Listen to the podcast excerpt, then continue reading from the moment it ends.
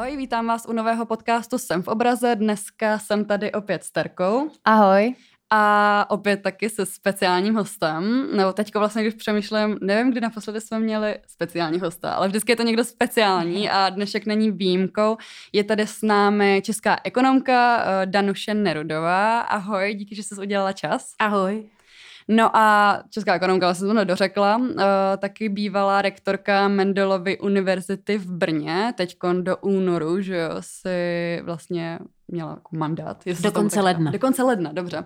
Do konce ledna uh, si byla tedy rektorkou uh, jedné prostě z univerzity v Brně.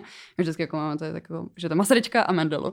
Tak Mendelu univerzity a já bych se asi jako na začátek chtěla zeptat, jestli ti to bude chybět, jestli jako vlastně za ty čtyři roky se tam jako vybudovala takový jakože hezký space, environment, ne, prostě jakože hezký prostředí a jestli teď jako to vnímáš tak, že ti to je třeba líto, že už to jako končí tady to období, že třeba jako, že vlastně zase se půjde jako jinam samozřejmě, ale jak tohle to vnímáš?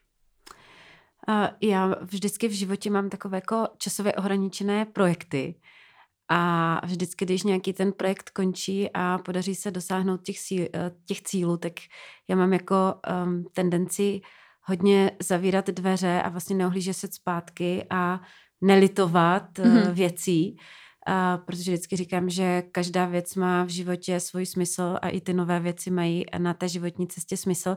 Takže ano, moje srdce patří samozřejmě Mendelu, to je, to je úplně jasný, ale Eh, ale je to prostě, rektorství je uzavřená kapitola a já mířím vstříc dalším eh, projektům, které budou eh, určitě ještě více dobrodružnější, než, hmm. než být nejmladší rektorkou a první rektorkou ženou na univerzitě a, a budou určitě neméně náročné, tak jak byl tady hmm. tento projekt.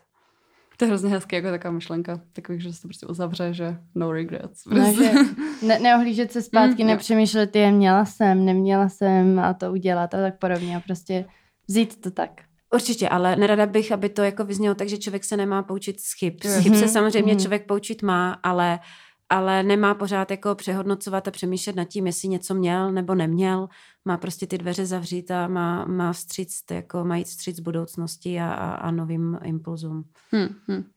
Já jsem byla nedávno v Brně a Jsi z Brna nebo z Vysočiny? Teď si nejsem jistá. uh, tak různě, tak různě. Já jsem, já jsem teda z Podlesy. My bydlíme na, eh, my bydlíme na Podlesí, což je, mm-hmm. což je asi 20 kilometrů od Brna, ale poslední dva roky jsem byla z Vysočiny, mm-hmm. uh, protože v těch covidových lockdownech, protože synové neměli školu, mm. tak jsme se odstěhovali na Vysočinu, protože jsme tam zrekonstruovali starou faru mm. a já jsem dojížděla do Brna a na univerzitu a oni mohli být v přírodě a, a, a nemuseli sedět vlastně v podlesí. To je skvělé, to je vlastně vždycky na Instagramu na, nebo na Twitteru někdy sdílíš, anebo i tvůj manžel, sdílíte nějaké hezké jako fotečky západu slunce a prostě jako procházek v lese zasněženým a takový jako hrozně idylický to vypadá. A je to ne, to vlastně... nevypadá, ono to takový to, no, jako je, je, to je no, totiž, no, tak to je ještě lepší. A jaký si to uděláš, takový to máš, mm. jo, protože m, mm, pro nás je to oáza takového klidu a bezpečí, je to zóna, kam si nepustíme úplně každýho a fakt jako člověk přijede, zavře dveře a najednou má opravdu jakoby pocit toho sklidnění. Mm-hmm. Uh, já si třeba vůbec nedovedu představit uh, v tom covidu, když uh, při jakoby třeba té první vlně, mm-hmm. kdy v určitý momentu v tom veřejném prostoru prostě neexistovala naděje. Lidi měli strašný strach, protože to bylo něco úplně nového, nevěděli jsme, co přijde. A teď se to na nás valilo ze všech stran, kolik je mrtvých a, mm. a jak dlouho bude ten lockdown. A pak člověk vlastně jako přišel do té přírody a teď mm. viděl, že stromy rostou, mm. tráva roste, zvířata se pasou tak, jak kdyby se nic nedělo a najednou si říkal, hele, zastav, zpomal, mm-hmm. vypni ty sociální sítě, vypni ty média, prostě on se to přežené, eh, život plyne, nějak bylo, nějak bude, jo, že mm. člověk z té přírody, aspoň já, dostávám jakoby neuvěřitelnou naději jakoby v té kontinuitě. Mm-hmm. Jo, že ten strom prostě roste. No jasně, je tam jo, Ať se děje, co jo. se děje, tak prostě roste. To úplně jednoznačně sdílem, protože já jsem z vesnice a přesně ten covid vlastně nějak jsem si do té doby asi neuvědomovala to štěstí, jako jaký mám, že vyjdu na terasu, kouknu se, rozhlídnu se, všude tam mám pole, lesy. A fakt přesně, jak to říkáš, jo, ta kontinuita toho, že prostě ráno staneš a koukneš se a ty, přesně ty srnky jsou stejně na tom poli a je to takový prostě hrozně víš, je to takový uklidňující, nebo dává ti to takovou jako jistotu, přitom je to taková, jako by si řekl blbost, ale pro mě je to hrozná kotva, ta příroda, mm. jakoby v životě. Já miluju les a já prostě do toho lesa musím chodit, protože pro mě je to, kdyby někdo polil živou vodou. Mm. Jako. To je hrozně hezký. Já jsem právě z města, byli jsme jako, nebo jako samozřejmě zahrada, jo, procházky během toho covidu samozřejmě, ale Eh, tohle mi jako hrozně chybělo, no, že jako někde jsme potom tam vyjeli na výlet, když se mohlo jako opustit okres a bylo to právě vždycky jako hrozně hezký, příjemný, ale tím, že no, jsem Boleslavy a tak tam prostě v rodinném baráčku, tak to samozřejmě takovýhle jako hezký nebylo, nebo ne, nemohli jsme se to dělat jako jakože příjemnější, nemohla jsem jako vypnout někde v lese, takže, takže to těšil závěděm, to muselo být takže hrozně fajn a, a je to hezký vlastně, no, strašně takhle mít takové jako um, způsob odpočinku, jako fakt taková zakazovaný, no, přesně. Mm-hmm. No, ale, ale k tomu Brnu ještě, um, že teď jsem byla nedávno v Brně a uh, to je taky jako, že musím říct, jako hrozně příjemný asi místo na život, nebo jako já vím, že prostě tady Pražáci jsou prostě pražský a uh, neodpustí si, přesně, neodpustí si žádnou jako narážku, mhm. ale uh, fakt jako hlavně skvělý třeba kavárny um, a, skvělý, a bary. No, jo, tam jsem nebyla, tak by to byly čtyři pokoje, nebo tak No, tak nejenom čtyři pokoje, ale to vyšlo vlastně v New Yorku, uh, Best Places to Live, tak, tak bylo Brno. Okay. Myslím před, před dvěma lety v New Yorku a, a právě kvůli těm barům, jako čtyři pokoje, Super mm-hmm. Panda, Cirkus, bar, který neexistuje, to jsou vlastně jako ikonické věci v Brně, okay. takže až pojedete do Brna, tak určitě určitě tady do těch barů běžte, protože prostě něco takového v Praze není. Tyjo, tak já jsem byla jenom na skok, ale až tam někde budu přes noc, tak No já jsem taky byla párkrát v Brně a vždycky tam jsme byli v létě a bylo tam neuvěřitelný horko a to je jako vždycky tohle jako přeběh i z různých jiných míst, takový to, že bylo vedro nebo něco tě bolelo, tak vždycky já to mám úplně, bylo mi jenom horko.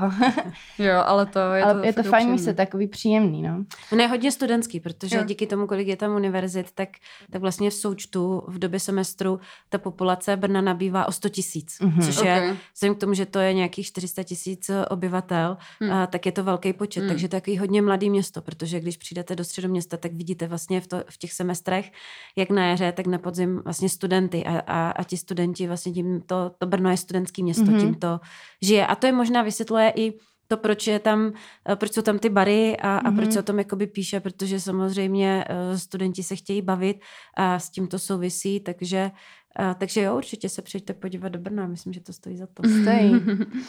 to je pravda, to je pravda. No a já bych taky ještě možná nakousla, kde my jsme se viděli poprvé, protože to je taky hrozně, teď tady fakt takže jsme se hezky bavili o přírodě. No, a teďka že z Brna skočíme do Prahy, ale my jsme se viděli poprvé uh, v listopadu, to byl takový úplně hrozně hezký projekt, projekt, díky kterému jsem i narazila na časopis Heroin. Uh, oni dělali takovou konferenci s pěti ženama, vlastně s tebou, s Lenkou Bradáčovou, Rudko Línskou, uh, Miroslavou Němcovou a Adélou Šípovou. Uh, bylo to v kempu, takže mm-hmm. taky zase to je úplně můj oblíbený, oblíbený, jako, oblíbený místo. To je v Praze tak jako hrozně příjemný. No, jmenovalo se to prezidentky, prezidentská konference a vlastně se to hrozně užili. My jsme tam tenkrát byli pozvaný právě od heroiny, že jsme tam jako i dělali nějakého storíčka nebo takhle. Ale no, to, to zní bylo... banálně tak jako, ale bylo to fakt jako hrozně, hrozně fajn. No to byla taková jako první velká akce, nebo taková jako Připadala jsem si prostě důležitě, nebo jak to mám no, popsat, ale víš? i po tom covidu možná. Nebo jako, možná jo. Myslím, že to byla první velká akce po covidu, no. respektive pro mě to byla první mm. velká akce po covidu jako vevnitř, indoor. Mm. Jo, jo, jo, jo, s, jakoby s, ně, s nějakým audience, takže jo, to, to bylo moc jako hezký vlastně ten sociální kontakt a ta jo. možnost jako mm-hmm. najednou potkat tolik lidí byla moc fajn. Jo, přesně a hrozně jsem se na to těšila a hrozně, hrozně vlastně to splnilo moje očekávání, bylo to, bylo to super fajn. A tam jsme se, tam jsme se viděli poprvé, my jsme vlastně tam byli i v té líčírně tam vzadu, to jsme tam pozorovali, to bylo, to bylo moc fajn. No a mm, to, to byla konference, teda, jak Johanka říkala, od času pořádaná časopisem Heroin, Heroin a spolu moderovaná Martinem Veselovským z DVTV. Mm. A vlastně tam jste se taky s tím jménem, co už Johanka uh, zmiňovala, tam jste se to říct, debatovali jste asi, jo? O... Mm, Mm, no ono to bylo takový, jako bylo... byl ten Veselovský, tak to mělo takový trochu DVTV nádech a mně se líbilo, že vy jste ho tam jako, že se nebáli odpálkovat. Že jako, on to, to, jako, no. to byla totiž strašně humorná situace, protože jsme stáli s tou Adelou Šipovou v zákulisí a já jsem šla z nějakého rozhovoru, na kterým se mě ptali obligátní otázkou, kterou se mm-hmm. prostě ptají všech žen jak kloubíte mateřství s kariérou. A my už jsme popravdě tady z těchto otázek jako mm-hmm. unavený, protože žádného muže se nikdo nikdy mm-hmm. na toto nezeptá. Teď jsme si to tam sdělovali a já jsem tak jenom v nadsázce řekla, já bych si typla, že ta otázka padne i dnes. Mm-hmm. A ona říká, já jsem na to připravená. No a potom se chudák Martin Veselovský zeptal, hmm. no ona mu odpověděla nesmírně vtipně jo, pro mě. Jo, jo No, Taky si to A zeptala se ho, proč se neptá kolegu senátorů, no, kteří jasně. někteří už jedou třetí kolo s třetí hmm. manželkou, jak to teda všechno stíhají jo, jo, jo. s výkonem senátorské funkce. Bylo to, bylo to nesmírně uh, zábavný a myslím, že Martin Veslovský se na tuto otázku už nikdy nezeptá. Nikdy ano. Jo, to, to si pamatuju, bylo to někdy začátkem té debaty, té konference a přesně tak jako to tu situaci nebo tu celou atmosféru to tak jako hnulo. Hnulo to tím prostě, no, že... Dobrým A tak on se zeptal zrovna jí, protože jo. ona má, myslím, pět dětí, což mm-hmm. bylo nejvíc z nás, že jo, takže ta, ta otázka byla jako trošku na místě, ale možná od ženy, nikoli od muže. No, tak ona měla tu odpověď připravenou. Mm. Jo, bylo, bylo to vtipný, taky si to pamatuju, tenhle moment přesně. Jo, jo, to bylo skvělé, to bylo skvělé. Fakt se tam, se tam jako srovnali ty role, jako že ne, prostě tady jako budou, budou otázky víc equal. No a mě napadá u toho, jaká otázka takhle přesně ob, jsou obligátní otázky. My s Johankou často dostáváme otázku, proč nechodí, že jo, nebo mladí a volby, a taky jako na to neexistuje jednoznačná odpověď. Jak by měli mladí víc chodit k volbám? A vždycky s taky trnem, tak jako, nebo ne trnem, ale říkáme si, ty jo, zeptají se, nezeptají se a taky na to neznáme přesně odpověď. Kdyby jsme ji znali, tak jako jsme vyhráli tady marketing všech uh, politických stran. Ale, ale taky. A jaká je třeba pro tebe nejvíc mm, takhle obligátní, neoblíbená otázka? Nebo je to to mateřství tohle? Tak um, uh, já se držím toho, toho hesla, jako že není uh, mm-hmm. hloupé otázky, jen jo, hloupé jo, odpovědi. odpovědi. Je to tak, Ale ne? jsou to samozřejmě klasicky tady ty stereotypní otázky typu a vy jste byla všude nejmladší, jaký to bylo, jak se k vám chovalo okolí, anebo mm. jak je to těžký kloubit uh, kariéru uh, s mateřstvím. No a, a pak jsou takové otázky, a co na to říká váš muž.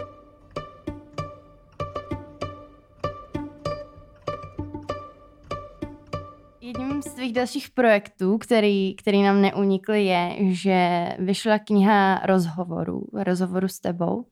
No a jak, jak tenhle nápad vůbec jako vznikl udělat, napsat, protože mi přijde, že často teď jako vznikají takhle u veřejně známějších lidí nápady na knihu. A v čem je ta tvoje jiná? A, tak ten nápad eh, vznikl v Albatrosu mm-hmm. a mhm. vznikl před eh, první vlnou covidu. Mm-hmm. A já si uh, přesně pamatuju, jak jsem dostala uh, nabídku od mm-hmm. Filipa Outraty a vzhledem k tomu, že já jsem knížky vždycky sama psala, jako akademik mám několik knížek mm-hmm. a několik i v angličtině, tak to bylo vlastně pro mě takové vystoupení velké z komfortní zóny, protože najednou o vás píše někdo jiný. Mm-hmm.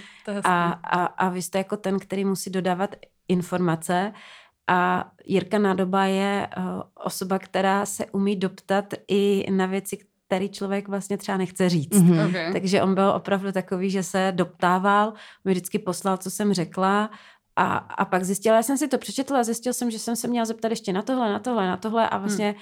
to pořád jako nabývalo a, a, a bobtnalo na, na obsahu té knížka, takže pro mě to byla taková velmi dobrá exkurze vlastně do temných zákoutí mé, mé duše, protože si myslím, že ze mě vydoloval spoustu věcí, které uh, běžně neříkám. No a ta knížka vznikla hrozně dlouho, protože mm, mm, u těch rozhovorů velkou roli hraje jako chemie a tu prostě mm-hmm. z mhm. těch online uh, meetingu Microsoft Teams nebo Zoom a mm. prostě nezískáte.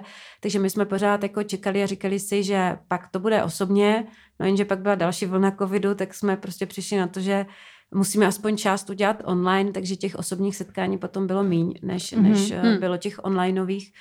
No, takže vznikla, vznikla jakoby tak, tak dlouho a, a, a vyšla v říjnu loňského mm-hmm roku a pak nám do toho zase skočil covid, protože jsme ji chtěli pokřtit, tak jsme to museli dělat na dvě půlky. Hmm. První část v Praze jsme uh, stihli poslední den před uzávěrou. Jo, to jsou vždycky tyhle nějaký memorable akce. To bylo poslední ano. den, to si pamatuju, když zaskočím náš maturák uh, Gimplu, tak to byl mhm. poslední snad maturák v republice. si to taky pamatuju no, hlavě, no. A, a teď vlastně před uh, asi 14 dny nebo třem týdny jsme, jsme křtili v Brně, protože mm-hmm. v Brně křest nebyl, takže v tom Brně se nám to vlastně povedlo až teďka. Mm-hmm. No jasně, no. Tam jsem viděla s Chantal Poulain, že? Je to... Ano, ano, mm-hmm. Chantal mě má moc ráda a, a já mám ráda ji, takže mě bylo velkou ctí, mm-hmm. že, že se ujela role Kmotry. To je mm-hmm. hezký. To je super. No a uh, knížka se teda jmenuje Máme navíc. Já jsem to nedávno dostala, takže se na ní teprve chystám, ale myslím si, že vlastně ten formát, ty rozhovory jsou fakt jako příjemný um, prostě jako načtení, že to tak jako ubíhá docela ty knížky rozhovorové, nebo že mě to takhle jako uh, osobně vyhovuje dost, takže tak když tak doporučuji dále, tam prostě takové jako průřez všem možným, uh, českou prostě ekonomickou situací samozřejmě, ale je, je fajn jako to mít takhle prostě z první ruky a myslím si, že to je fakt um, jako fajn zpracovaný. Jo, já souhlasím, že ty rozhorový vlastně taky to teď začalo docela být populárnější, ale ono v něčem prostě ten rozhovor Sam, samozřejmě pro to čtenáře je to taky poutavější, že, mm-hmm. že jsou tam jako dvě ty entity a i přesně jako, jak jsi říkal, vytáhnul ze mě něco z hloubi duše, tak sám když člověk píše o sobě, tak, tak taky jako už to má třeba naučený i, víš, jako co, co, co jako napsat a jako co, co by ty lidi zajímalo, ale občas přijde někdo jako právě s nějakou myšlenkou a, a zeptá se na něco, co by vůbec třeba člověka ani nenapadlo, že by mohlo být zajímavý a mm. ono pak je.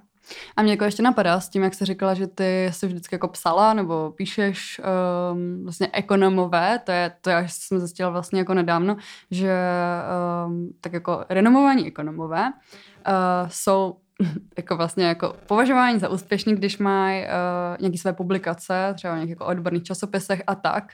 A existuje na to dokonce i nějaký web, kde se to dá najít, jako kdo co, jako kde publikuje, kde se kde co zveřejňuje ale uh, ekonom, který třeba tolik úplně nepublikuje, ale je o něm hodně slyšet ve veřejném prostoru v poslední době, je Miroslav Ševčík z Národohospodářské fakulty VŠE. Chtěla bych se zeptat tebe, no, jako vlastně, jestli je tohle jako úplně jako dobrý prostředí, což asi jako není, že jo, podle tebe taky předpokládám, ale jak jsi ty reagovala na to, že byl tedy Miroslav Ševčík uh, znovu zvolen děkanem té Národohospodářské fakulty? Je to tak jako uh, kontroverzní i mezi VŠE fakultama, ale jak se to vnímali třeba v Brně.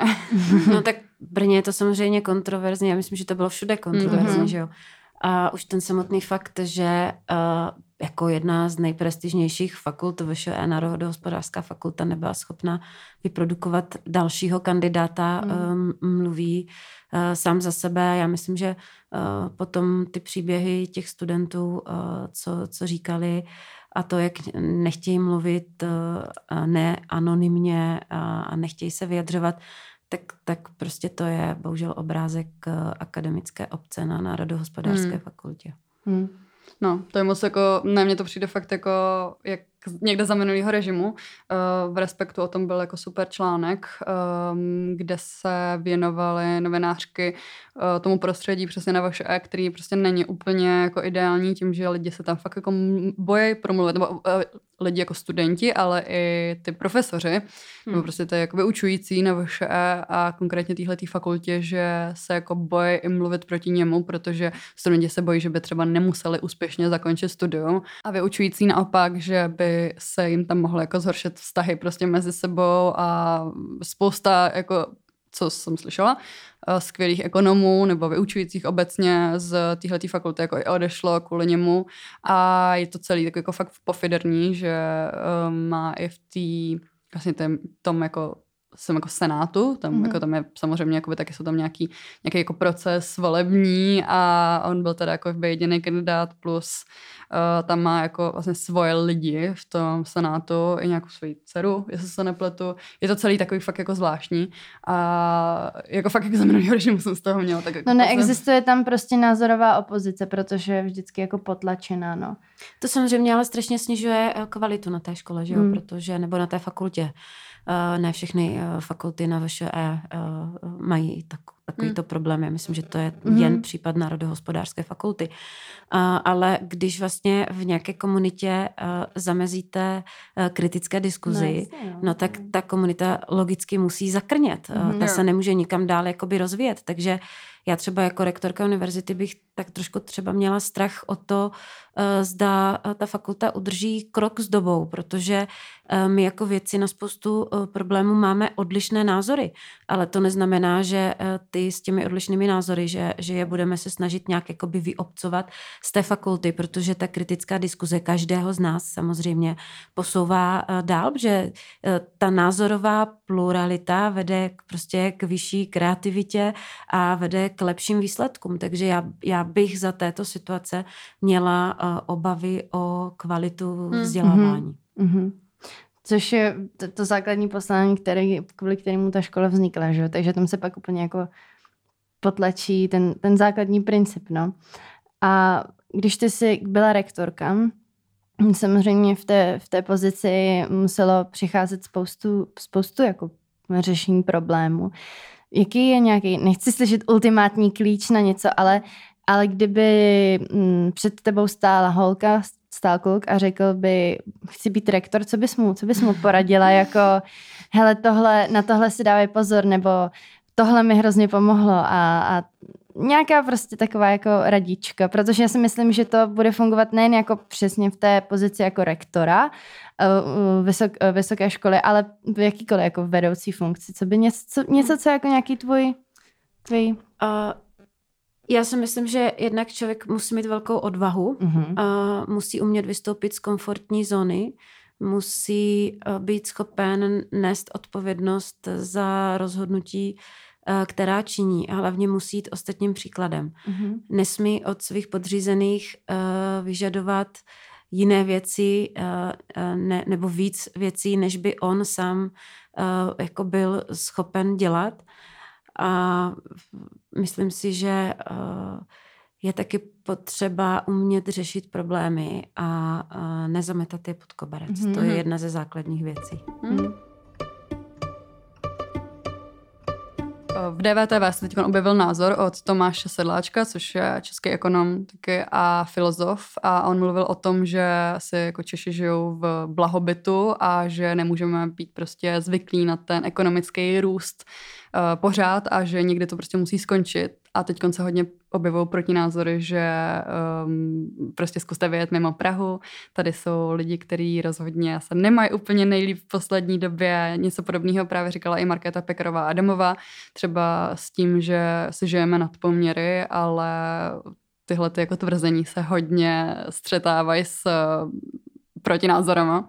Tak um, co bys na tohle to řekla ty?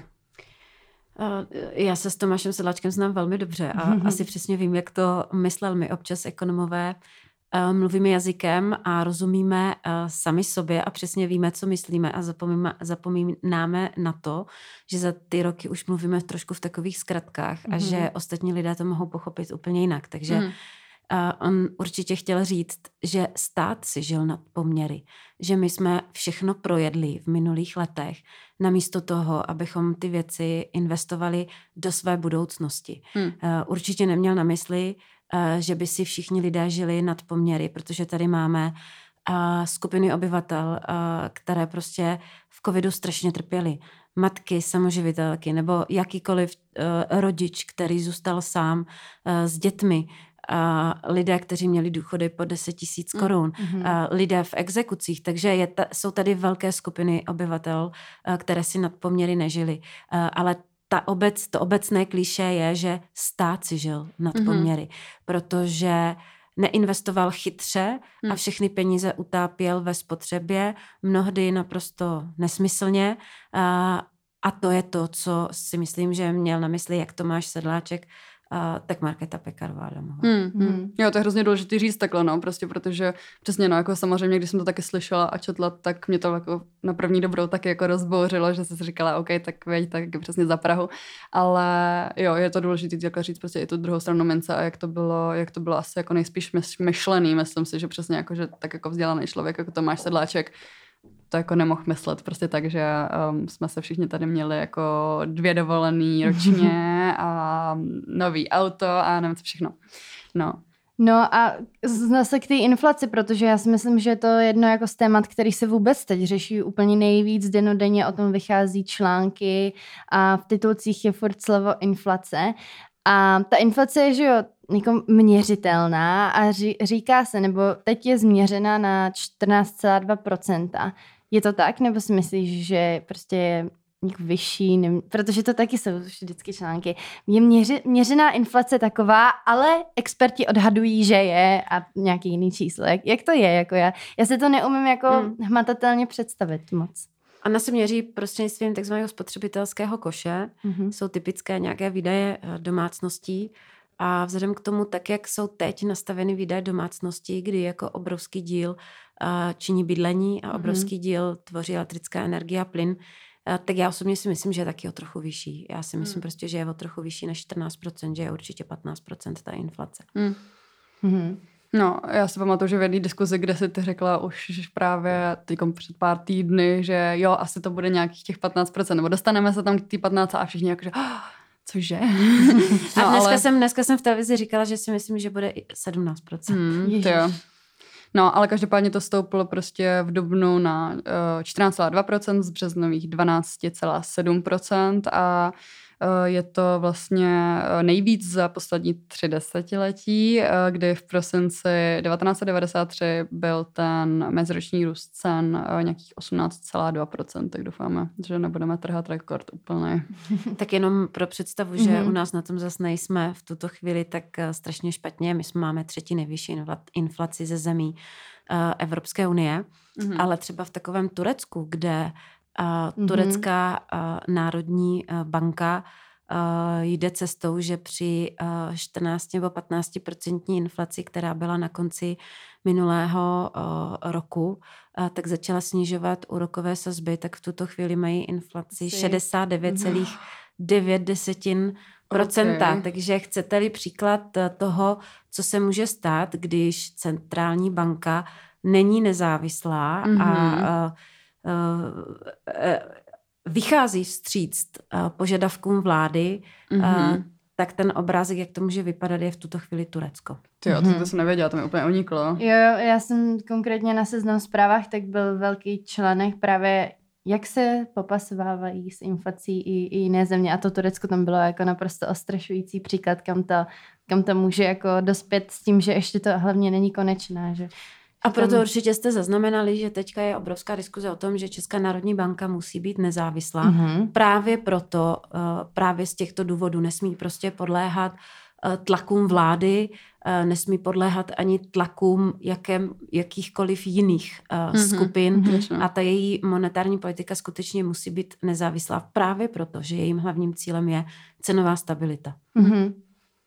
Jo, no. No je to jak, jak v občance, že na, na Gimplu, takový to, že dělba moci nesmí se vyvažovat a musí se vyvažovat, ale nesmí se ovlivňovat. Tak přesně tady pak jednou za čas se objeví nějaký takový příklad, který přesně jako Turecko mluví úplně za všechno. Takže a tam, tam se asi teda doufejme, nebo určitě nedostaneme, tak nebudem malovat čerta tureckého na zeď. No a co s tím vůbec? Jako, jak proti inflaci můžeme tady v Česku my dál bojovat, nebo my prostě Česko spíš a ta Česká národní banka. Jak vůbec se s tím dá popasovat do hmm, budoucnosti? To je otázka tyjo, na takovýhle bych no, To je otázka, ale... na samo, to je na, otázka na samostatný podcast. No, asi, ano. a, ale je nutno říct, že jsme jako ve speciální uh, situaci, uh, kdy bojovat v infla, s inflací uh, v době, kdy máme vlastně válečnou ekonomiku a máme tady dopady, eh, na které ta vláda vlastně nemá až zas tak velký vliv a to jsou vlastně, to jsou ty ceny hmm. ropy, to hmm. jsou ceny plynu a tak je to, eh, tak je to velmi těžké. Eh, tady já třeba nesouhlasím s tím, co říká nový guvernér od včerejška hmm. jmenovaný Aleš Michal, který, který říká, že vláda by měla dělat uh, uh, fiskální restrikci, to znamená výrazně omezovat výdaje, mm-hmm. uh, aby krotila inflaci. Ta vláda je v situaci, kdy naopak bude muset dělat velmi silnou sociální politiku, protože už jsme to tady načali Jsou tady skupiny, které velmi trpí. Trpěli v covidu matky, samoživitelky, lidé, kteří jsou třeba nižší střední třída, a celý život pracovali, nikdy hmm. nebrali sociální dávky a teď se díky těm cenám plynu, elektrické energie dostali do situace, kdy jim třeba nezbývají peníze na to, aby platili dětem obědy. Hmm. Uh, takže tito lidé se vlastně jako dostávají na v vozovkách okraj společnosti a ta vláda bude muset pracovat na tom, aby i tito lidé se cítili důstojně, takže bude muset mít silný sociální program. Takže já v tuto chvíli nesouhlasím s tím, eh, co říká ehm, Aleš Michal. Myslím si, že eh, v té své úvaze by do toho měl zahrnout nejenom učebnicové uh, poučky, ale um, ekonomickou realitu, v které se v tuto mm. chvíli nacházíme, mm-hmm. nebo naše společnost se nachází. S tím jednoznačně souhlasím, že uh, není cesta říct přesně tímhle lidem, kteří se do téhle situace dostali, dostali um, ne svojí vlastní vinou,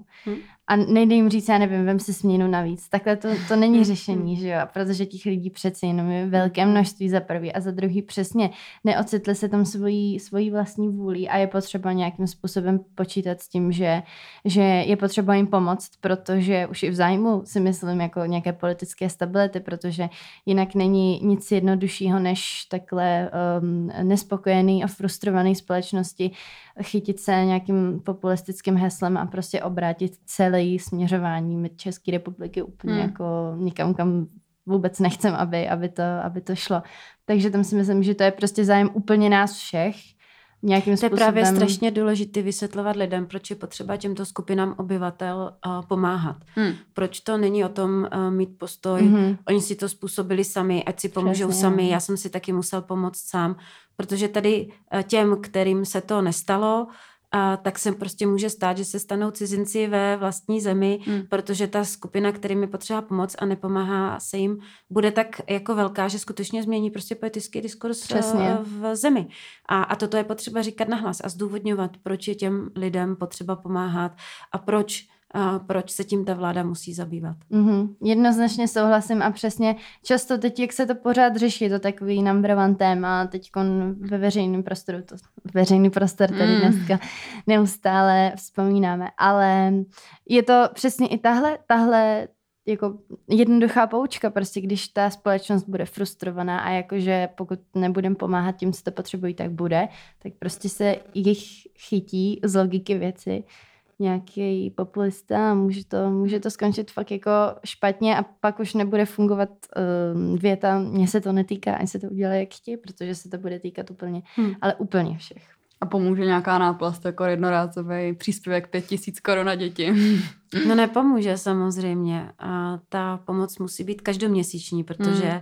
ty peníze eh, těm samoživitelům a komukoliv jinému a v té peněžence chybí každý měsíc. Každý měsíc nemají na jídlo.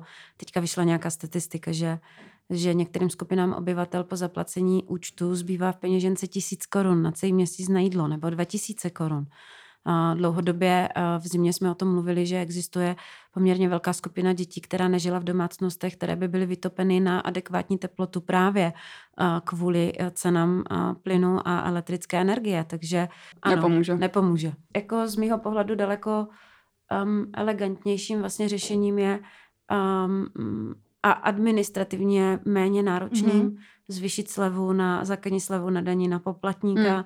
a překlopit ji do bonusu, to znamená, že v případě, že je to člověk, který vydělává strašně málo mm. a, a ta a sleva na daní je větší, než kolik by na té daní měl zaplatit, tak okay. vlastně dostane peníze zpátky. Okay. To znamená, dostane kešově do uh, rozpočtu měsíčně svého rodinného třeba o tisíc korun víc, mm. že dostane uh, tady ten bonus uh, mm. zpátky. Uh, vlastně měl by být zaveden na to stejný mechanismus, jako je u bonusu na dítě, mm. když to zavedený je. Vlastně. Mm. Jo, a to je důležitě ten administrativní tam uh, proces, protože přesně tohle bude teda, když to vztáhneme konkrétně k té, k té dávce dotaci 5 tisíc na dítě do 18 pro domácnosti s příjmem do milionu korun hrubého ročně, tak tam bude problém přesně, taky jsem o tom spoustu četla, ten administrativní, tuhle jednorázovou dávku nějak zapracovat, aby vůbec do toho srpna, nebo kdy to má být, prostě se to hmm. nějakým způsobem vyřešilo.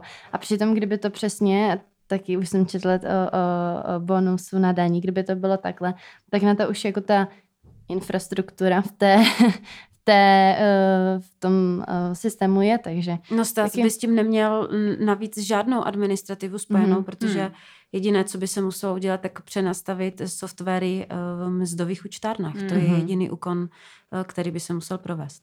Mm-hmm. No hlavně navíc jako s tím, že přesně jako je tam ta podmínka, že příspěvek pro rodiny s tím příjmem do těch milionů korun a tak to jsem slyšela od Daniela Prokopa, že uh, vlastně jako by stát ani nemá pořádně jako jak to zjistit, jako jak by se to dělalo, jako čestný prohlášení, jako jo, my tady máme v rodině tenhle ten příjem, dejte nám peníze, že to je prostě úplně jako tragický naprosto. Uh, no, tak ono existuje potvrzení, máš no. to potvrzení mm-hmm. o zdanitelných příjmech a každý zaměstnavatel to musí jako na požádání zaměstnanci vystavit, ale je to strašný papírování jo. na všech stranách. No, jasně, no. Zaměstnavatel musí vystavit to potvrzení, teď nějaká paní na tom úřadu musí vzít to potvrzení, že jo, zpracovat celou tu agendu a přitom prostřednictvím té slevy eh, na poplatníka, tak tam byste nic nemuseli hmm. dokládat, zvýší se ta sleva a akorát vám prostě na výplatní pásce přijde třeba o tisíc korun víc, pokud hmm. vyděláváte málo. Hmm. Proč to neudělají? No jako No mě Ještě. se neptejte. No. kde, kde to jako, Já jako kde to jako brzdí? Teď se jako o tom, jak, jak se o tom bavíme, tak to je prostě úplně, what? no. Kde to vás ne? mm. Takový, no, takový pocit, přesně. No a my se teda bavíme, že jo, o inflaci, o mm, dotacích na děti a tak podobně. Ale my tady s Johankou sedíme a obě, obě mají nám kolem 20, studujeme více či méně a uh, prostě taky si myslím, že ty studenti je, je kategorie té společnosti, která by tak taky se o tom vedou debaty, ale která prostě nějakým způsobem má hluboko prostě do kapsy, když se to vemeš. Jako jsme samozřejmě podporovaný od rodičů a jako... No, jako ne všichni, ale... Vešk- přesně, my dvě můžeme to tak mm. říct a prostě mm, veškerá čest a, a díky našim rodičům, že to tak máme nastavený doma, že prostě student eh, se podporuje pro to, aby vůbec mohl dostudovat a pak o to, o to jako líp se potom v tom životě mít, když to řeknu takhle zkratkovitě. Ale spoustu, spoustu mých spolužáků, který nechodí na přednášku, protože místo toho si vezmou směnu v kavárně, protože musí zaplatit bla, bla, bla, všechno možný. A tohle mi přijde problém, že vlastně samotný ten systém si podkopává možná ty talenty, když mm-hmm. pak místo přesně jedné přednášky prostě hold jdou, jdou pracovat, no. Takže je třeba máš nějaký nápad, nebo na, přemýšlela jsi někde jako nad tím um, jako něk studentům třeba. A nemyslím to na nás dvě, protože fakt máme to štěstí v té rodině, ale jsou tam, jsou tam ty spolužáci, který prostě by potřebovali přesně jak jako bodnout. Tak dneska teda existuje systém takzvaných sociálních stipendií, mm-hmm. jo, který, který je zaveden a část tady těch studentů, o kterých hovoříte, tak na to sociální stipendium dost, jako dosáhne. Mm-hmm. No ale pak je samozřejmě skupina tady těch studentů, kteří si, kteří si prostě vydělávají, respektive přivydělávají. No a tam, tam jako určitě pracují na částečné uh, úvazky, mm-hmm. tak tam já to jako vidím, že určitě by třeba ty částečné uh, pracovní úvazky mohly být nějakým způsobem zvýhodněny, mm-hmm. třeba, že by mhm. tam byly nižší odvody, tak aby jim z té vydělávané částky prostě zůstala větší částka. Mm-hmm. Uh, nemuseli třeba uh, pracovat uh, na poloviční úvazek, ale na třeba 0,4 nebo 0,3 a, hmm. a věnovali, věnovali se uh, vlastně učení. A mě teda strašně ještě trápí jedna věc v souvislosti mm-hmm. s těma studentama, že vlastně my neumíme v naší zemi jako pracovat s talenty.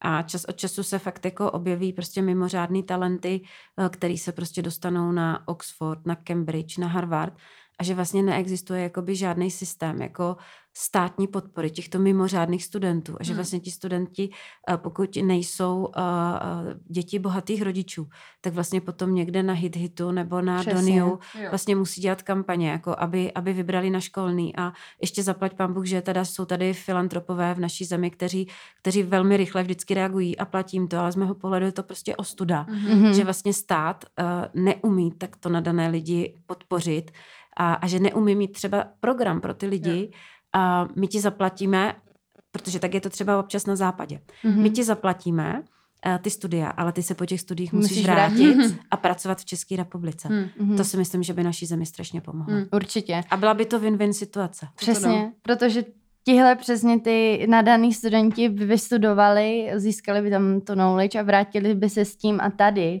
tady by to potom jako aplikovali, takže přesně.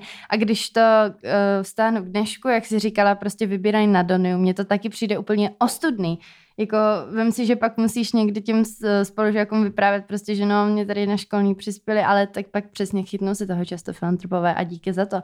Ale, ale často zůstanou v tom zahraničí, protože prostě přijdou na to, že je to um, ten environment prostě podporujícnější, to je divný slovo, ale víte, my často dostáváme zprávy, ať ne, ne přidáváme do té mluvy tolik anglických slov, ale pak to skočí tady slovem podporovatelný něco. A, ale jo, taky vnímám to úplně přesně stejně a možná by to byla totiž ale i velká motivace pro, pro vůbec jako studenty už od útlýho věku nějakým způsobem se začít takhle jako zajímat, protože, uh, protože by tam viděli přesně, že jako to jde, že, že tam je ta možnost a že stačí jenom na sobě trochu pracovat. A přesně můžu jako, že to není mm, jako Harvard, tedy Cambridge, něco úplně jako ne, nedosažitelného, ale že fakt i jako uh, človíček prostě ze střední východní, střední Evropy může, může přesně jít studovat někam takhle, že to není jenom pro jako Američany, no, Angličany. No, protože, protože vlastně ta zkušenost s tou odlišnou kulturou je pro naši společnost jako strašně důležitá. My potřebujeme, aby co největší část lidí v naší společnosti prostě mělo ten střed s tou zahraniční kulturou a mhm. chápalo, že jsou odlišné kultury, mm. které mají odlišné potřeby a nemělo z nich jakoby strach, jo, mm. protože ten iracionální strach, mm. sami vidíme, že je potom tady využíván těmi populisty, mm. který do jisté míry jakoby de, dehumanizují českou společnost, mm. protože nám prostě vykládají, co tady všechno udělají imigranti a úplně zapomínáme na to, že jsme lidi jo. a že třeba naši rodiče nebo naši prarodiče kvůli komunismu emigrovali mm-hmm. a že mhm. byli odkázáni v zahraničí jako mm. taky na nějakou pomoc a někdo jim tenkrát pomohl a my jo. se stavíme do role, že jim prostě pomoc nechcem. Mm. A mhm. a, a vlastně oni využívají té neznalosti, mm-hmm. ti populisté, těch lidí a vytváří v nich iracionální strach, protože kdyby ten člověk byl třeba ve Francii a, a, a, a bydlel tam v nějaké uh, třeba latinské čtvrti, mm. tak by prostě věděl, uh, že část věcí, které prostě, prostě ti populisti říkají, tak nejsou pravda. Přesně. Jo, jo. Potřebovali bychom prostě trochu otevřít oči v tomhle. Přesně tak. Potřebovali bychom, aby, aby fakt co největší část jako lidí a, a, a v, tom je, v tom jsou ty mladí. Prostě mm. my mhm. musíme chtít, aby mladí mm. jezdili na Erasmus. Mm. Je obrovská příležitost, kterou díky Evropské unii máme, tak aby i během třeba gymnázia prostě vyjeli mm. na Erasmus nebo na high school někde, někde do Spojených států, aby měli, mm. přesně tak, aby měli tu uh, zahraniční zkušenost. Mm. Jo, já si myslím, že v západních státech je to daleko běžnější, protože přesně mám kamarádku z Minnesota z USA a ta říkala, že uh, třeba v zaměstnání je tam už uh, víceméně přesně vyžadovaný, jako ta dada, kouknutí na životopis a byl jsi někde v zahraničí, že už je to tam jako, pokud chceš přesně se dostat někam uh, třeba prestižní nebo podobně, tak je to už prostě jako základ. Mít nějakou zkušenost ze zahraničí, protože to fakt hmm. velký přínos. Mě no. to, mě to vlastně taky strašně pomohlo, protože občas třeba u nás se, se říká, nebo je tendence říkat, protože my jsme poměrně konzervativní společnost, mm-hmm. že některé věci nejdou. Mm-hmm. Prostě nejdou. A pak člověk vyjede na západ. Já jsem byla, já jsem byla v Rakousku chvíli jako research fellow na univerzitě mm-hmm. a tam jsem viděla, že ty věci prostě jdou. jdou? No jasně, no. Jo, že, že prostě tam, když se chce něco udělat, tak, tak primárně snaha to prostě udělat a přemýšlí se, jak to udělat. Nikoliv to se snažit zabít hned na začátku slovy, to nejde. Mm-hmm, mm-hmm. To je úplně něco, co jsme potřebovali v Česku. Tady my úplně jako jsou podle mě jako spousty věcí na všech prostě možných jako polích, fieldech, všechno možný. A že bychom to měli takhle vlastně na takový jako dobrý pozitivní um, optimistický vlně možná takhle zakončit, že to je úplně hezká myšlenka na závěr, že um, bylo by jako skvělý konečně se fakt jako for real začít koukat na ten zápas, nebo jakože uh, do zemí tady třeba Evropské unie, kde je vidět, že spousta věcí dělat jde, když uh, se, chce. se chce, když se do toho prostě zapojí všichni A když lidi. se k tomu pustí mladí zejména. To taky, přesně, úplně, úplně, jako my se tady jako notujeme, že jo. Ale ne, jo, je to, je to, je to pravda přesně a je fajn mít uh, otevřený oči, uh, využívat různé příležitosti, jako teď nás, že jo, poslouchají hlavně mladí lidi, přesně jako, že fakt věďte, to zeleně je to úplně podle mě mě um, nejlepší vždycky zážitek, co popisují moji kamarádi, prostě Erasmus a různý výjezdy do zahraničí a obecně si myslím, že tohle prostě Česko potřebuje jako sůl a je to super pro všechny strany.